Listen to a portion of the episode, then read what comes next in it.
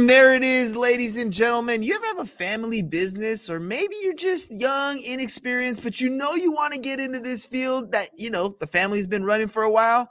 Well, if that sounds like you, then this episode is definitely one you're going to want to pay attention to. So let's jump into this one. Here we go. Shut up and sit down. Look, a business can give you everything you want in life prestige, wealth, freedom. It can also take everything away from you. This show is for those who are willing to take that risk. These are the real life stories of entrepreneurs. But before we start, I have one small favor to ask. Please leave a comment. It can be advice, critiques, tips, feedback, or share this with someone because your engagement is the most valuable and most powerful form of social currency. So thank you, and welcome to another episode of Business Bros. All right, today's guest is an expert in the field of character development for emerging leaders, offering invaluable insight on how to cultivate the essential qualities needed for transformational leadership. If you've ever struggled with the arrogance of youth or finding the right balance between business acumen and personal traits like humility, empathy, gratitude, and patience, then this episode is a must listen. So stay tuned as we dive into the keys for emerging leaders. And now let's welcome to the show, Mr. David. Bentall.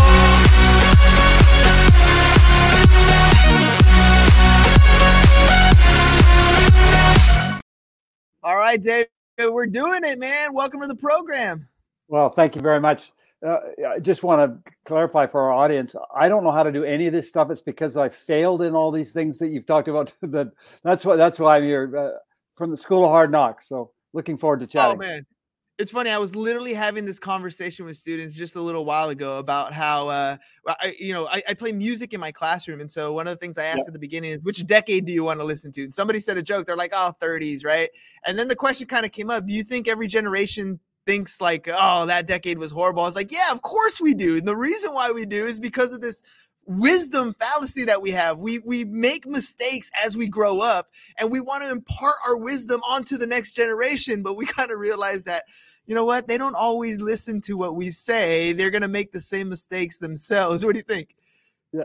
Well, I, I actually I don't think we all have to make the, the same mistakes. You know, it, we tend to do that.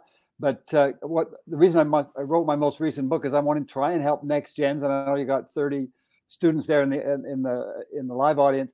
I want to help these folks to not have to make all the mistakes I made. So hopefully, some of them will listen. I agree with you, man. I, I, I, try to embark my own wisdom. I'm, I'm just hoping they don't step in the same holes I stepped in, right? All right, let's start with, uh, with with a little bit of experience from you. Can you share with us like a specific instance, for example, where maybe your youthful arrogance led to like a major setback in your business or career? Yeah, I mean that's I don't have to think very long and hard about that. Right after I graduated from college, I went uh, to work for our family company. And my, my dad was the largest shareholder and the chairman of the board, and my uncle was president of the company. And so I'm out of school. I'm the only one in, of 11 cousins who are in the family business. Everybody else is doing other things.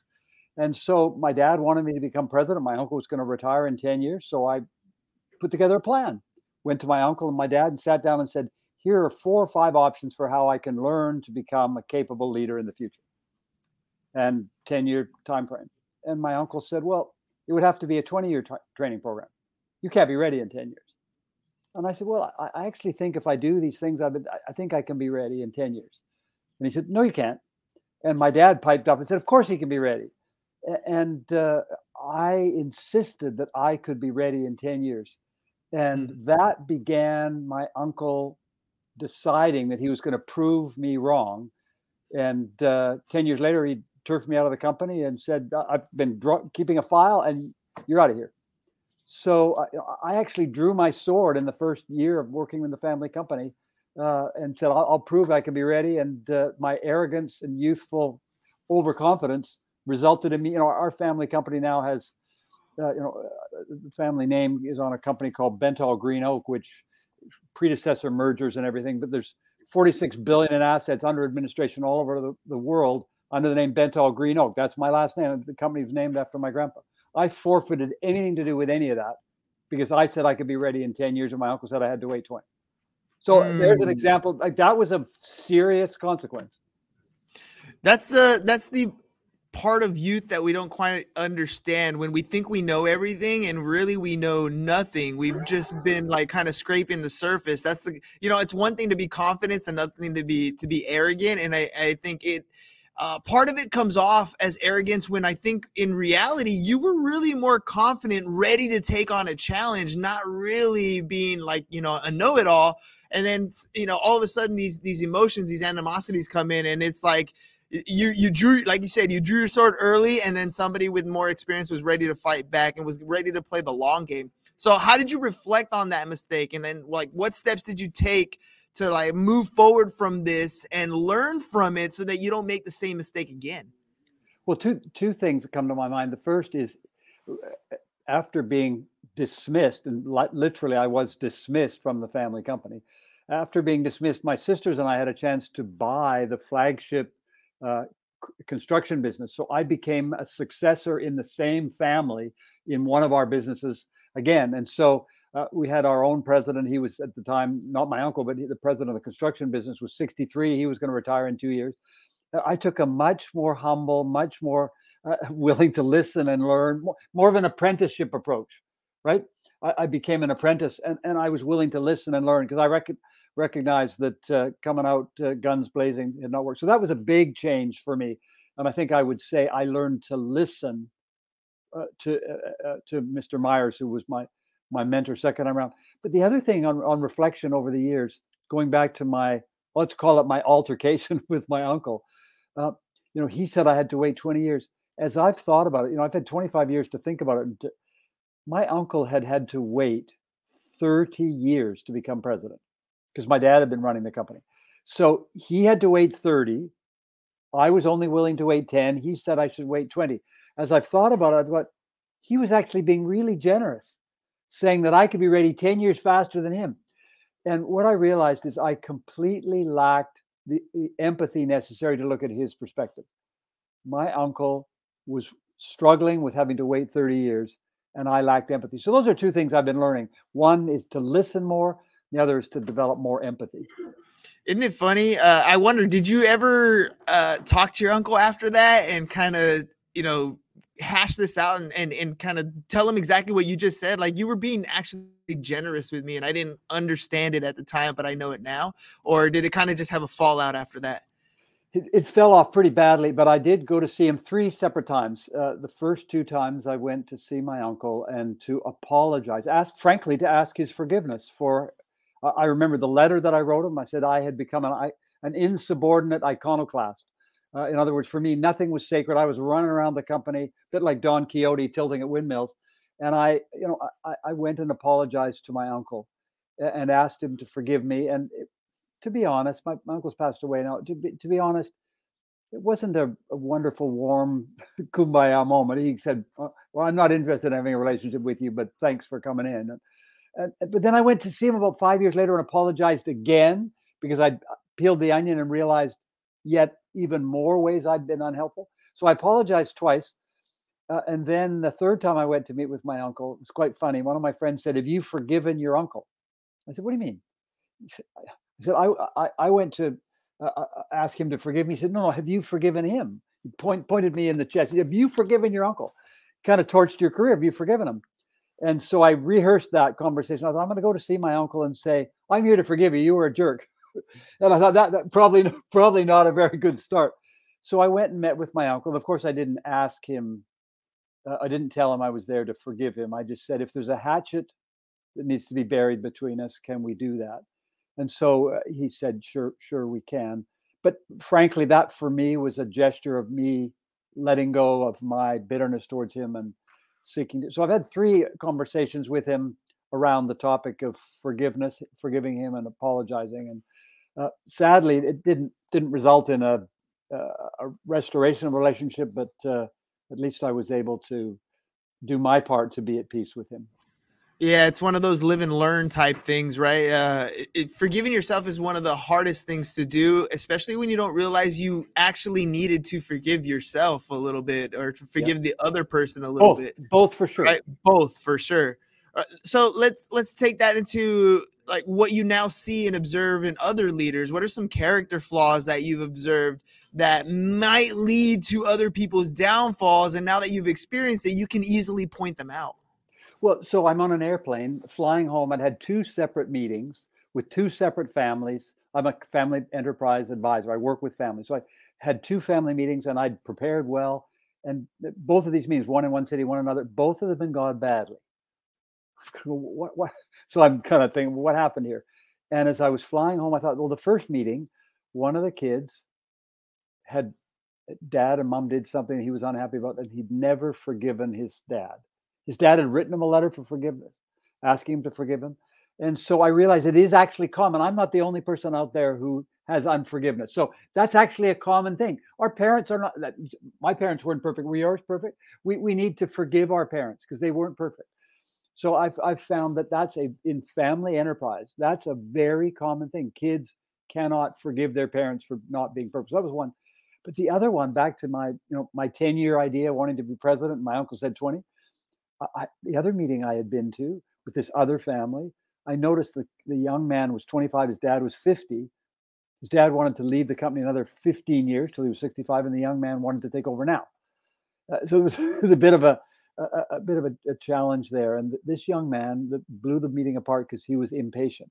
And I think, again, back to my own experience, a lack of patience in that that I had is very common. So that's why I've written about these things: the, the lack of empathy, which I mentioned, uh, and the lack of uh, patience and the lack of forgiveness. These are things that are really common for young men and women in family companies. And I'll just say one little footnote: it, you know, we often talk to kids in the family business, and they say, "So when are you going to take over?" That's actually a violent act, right? A, a, a takeover, like that's you know, in a government sense, you know, that's a coup, right? Or in a business sense, you know, a, a you know, a, a, takeover, a hostile takeover is usually the phrase, right? Uh, when we talk about taking over the business, well, how different it would be would it be if we say, when are you? Do you think you'll be ready to serve the company? Well, that's a completely different spin, right?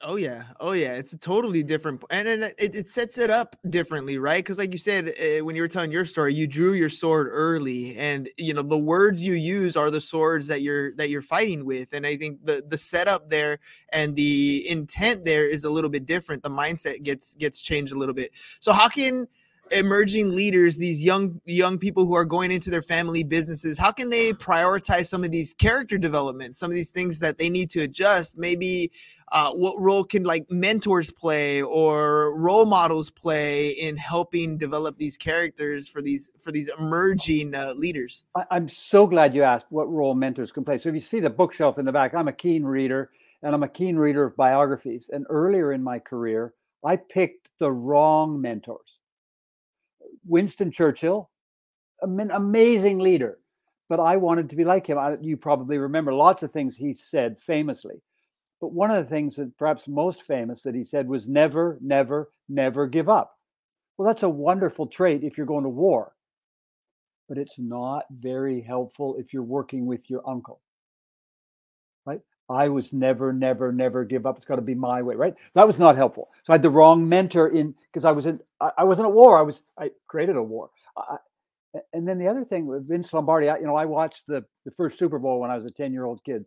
Uh, and uh, you know Vince Lombardi won the first two Super Bowls. The Super Bowl trophy is named after him. He was one of my heroes, and you may know he said, "Winning is not the most important thing; it's the only thing." So that was my philosophy. I brought to the family company.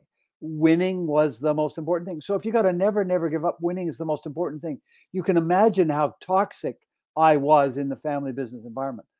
So what I've written about in my most recent book is the importance of choosing mentors who can help you, virtual mentors. So, what I want to encourage our listeners to think about is who are on your uh, virtual Hall of Fame list.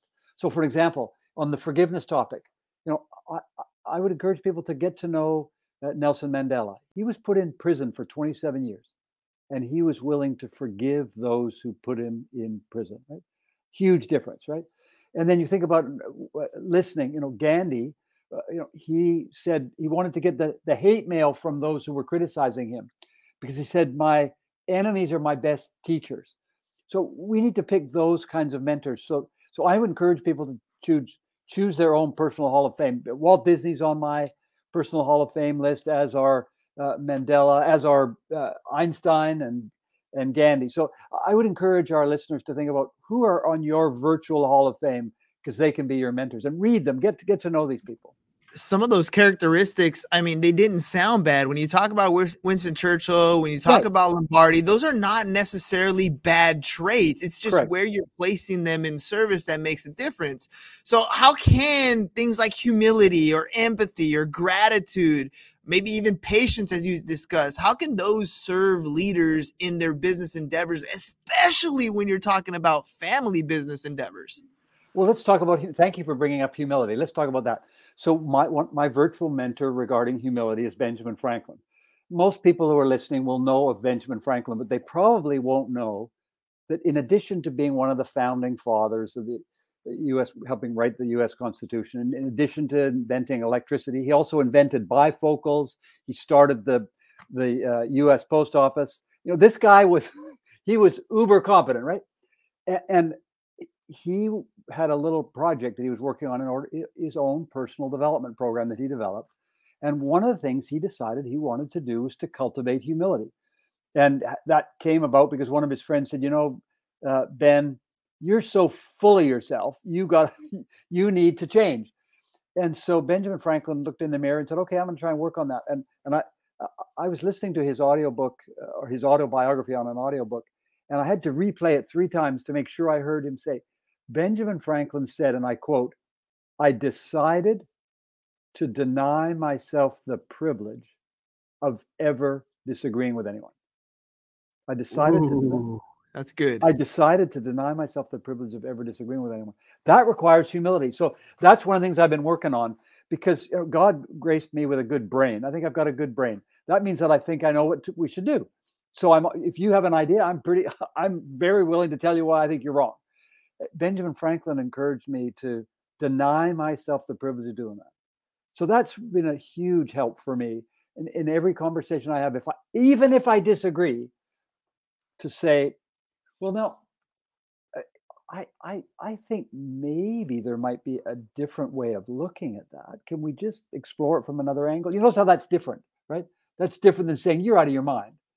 So there's a there taking him as a mentor has helped me to cultivate humility. Well, let me ask you, um, and I think I, I, got this correct. You got nine essential leadership qualities that you focus on, right? Um, and I, I know we don't have time to go into each and all of them, but if you can give me the nine uh, leadership qualities and how you identified how they can be developed and applied. Sure. Well, so we've talked about many of them, right? Humility. Uh, uh, we've talked about we've talked about empathy. We've talked about patience. We've talked about forgiveness. Uh, so, some of the uh, some of the others are are critical thinking uh, and contentment uh, and uh, curiosity. So let's. So how did I identify the nine? Is actually quite funny. I just looked in the rearview mirror and said, "How did I screw up? Here are the nine ways. Here are the. Here's what I lacked." So that's where they came from. But uh, can how, how, do we cultivate them? Uh, again, you know, Walt. Can I talk about Walt Disney as an as a model for me? Because you know, oh, yeah. Walt Disney, you know, he's known as a, a, a, cartoonist, he's known as an animator, he's known as a filmmaker, right? Known as the guy who created Walt Disney uh, World and Walt Disneyland, etc. But Walt Disney was a critical thinker, and the way I'd like to illustrate that, most of you've probably been to um, Disneyland and been to the Pirates of the Caribbean. When that was all ready to go, one of my favorite rides at Disneyland uh, when when that was all finished already and they were about to open the the theme park or that part of the theme park. He had all about 20 people of his staff his team senior people junior people all said what do you think before we open this we got everything? And they talked about does it look right? And everybody felt it look does it smell right? Does it feel right? Does it sound right? And everything seemed to check out. But disney said something is something still missing and he said, what, what? I don't know what it is. And one of the young guys, actually was a janitor, he, he said, Mr. Disney, he said, Mr. Disney, I grew up in the South. And he said, on a night like this, where the little cafes were, he said, there should be lightning bugs. And so they actually imported live lightning bugs. I had them flying, flying around before they could uh, create the robotic lightning bugs.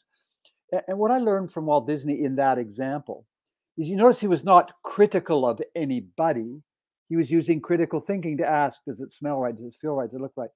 And so, what I'm trying to cultivate is the kind of critical thinking skills where we ask critical questions about the problems or challenges. We don't criticize others. What a huge change. So, there's an example for me that I've been, been working on.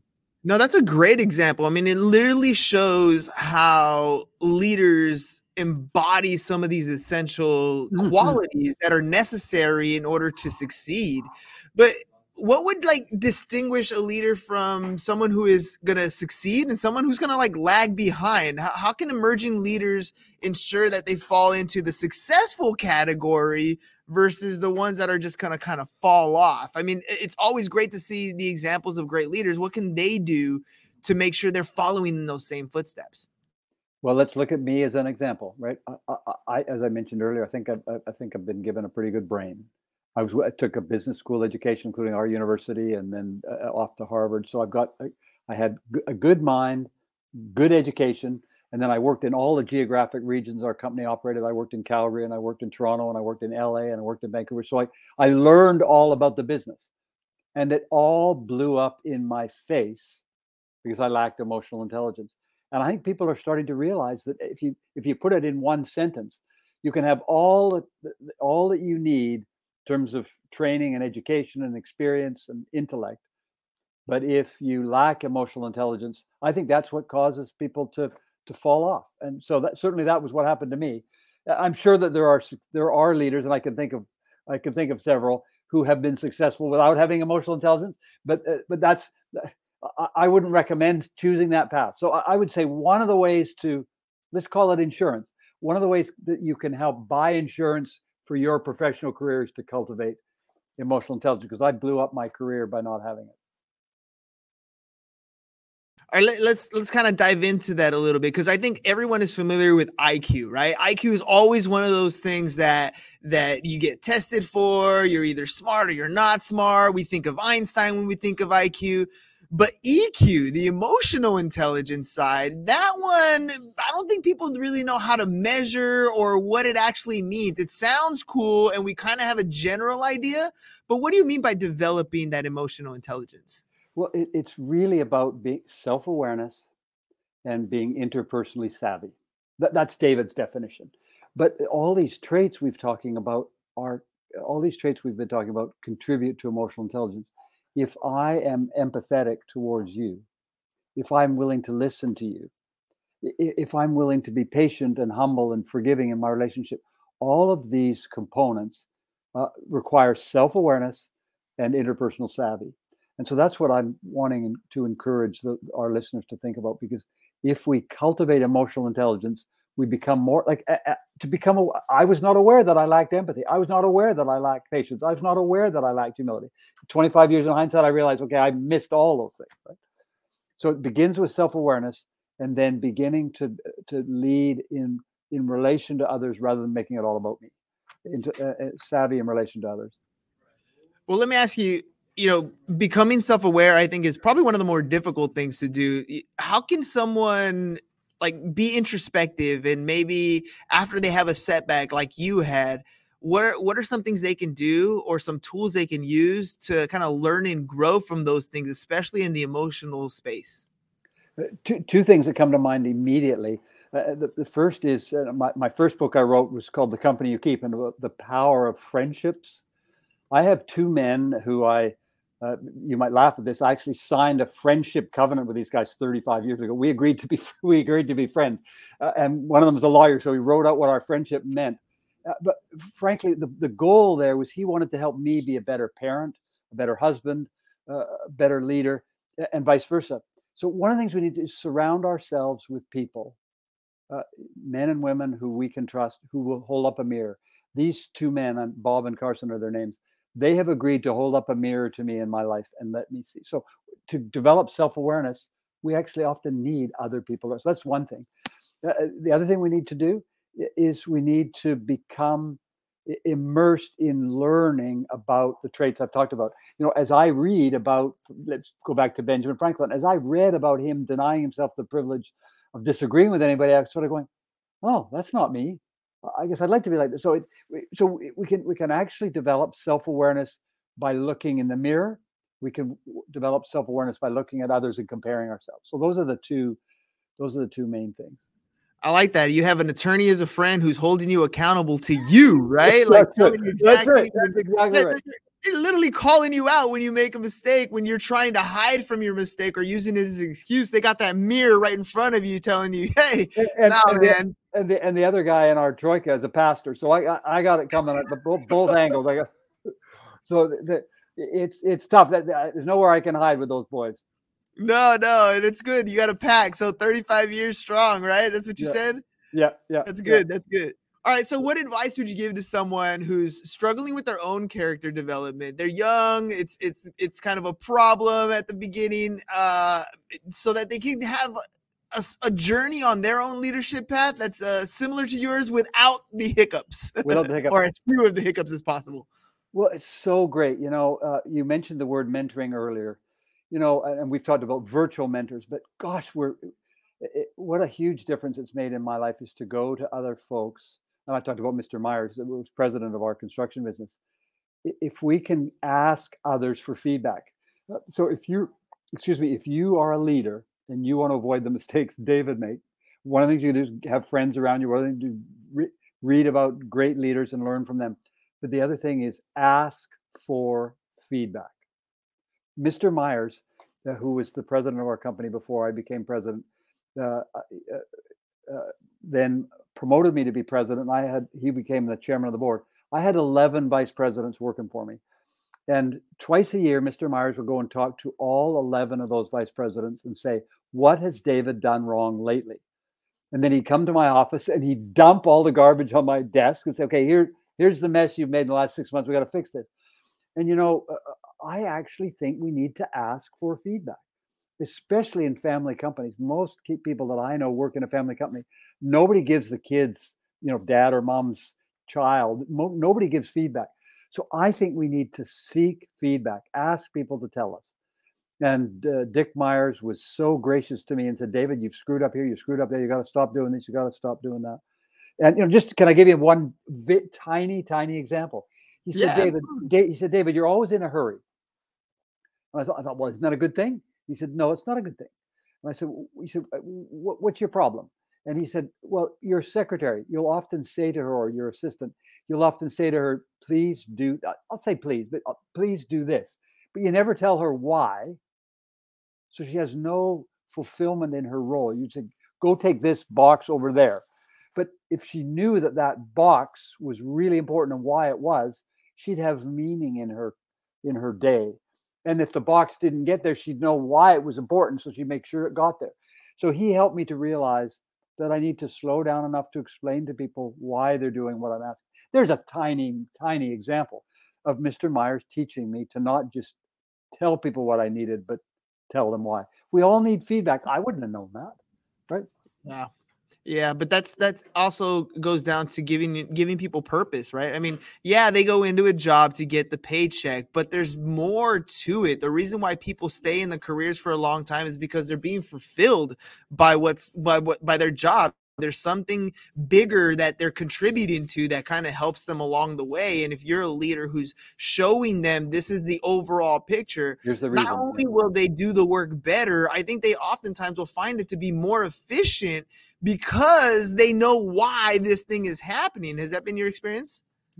Absolutely right. Absolutely right. And I, I just want to pick up on this and double down on this mentoring thing. You know, I actually don't reckon it's a little secret. I'm just going to whisper. Don't tell anybody you want them to be your mentor. Just go ask them for advice.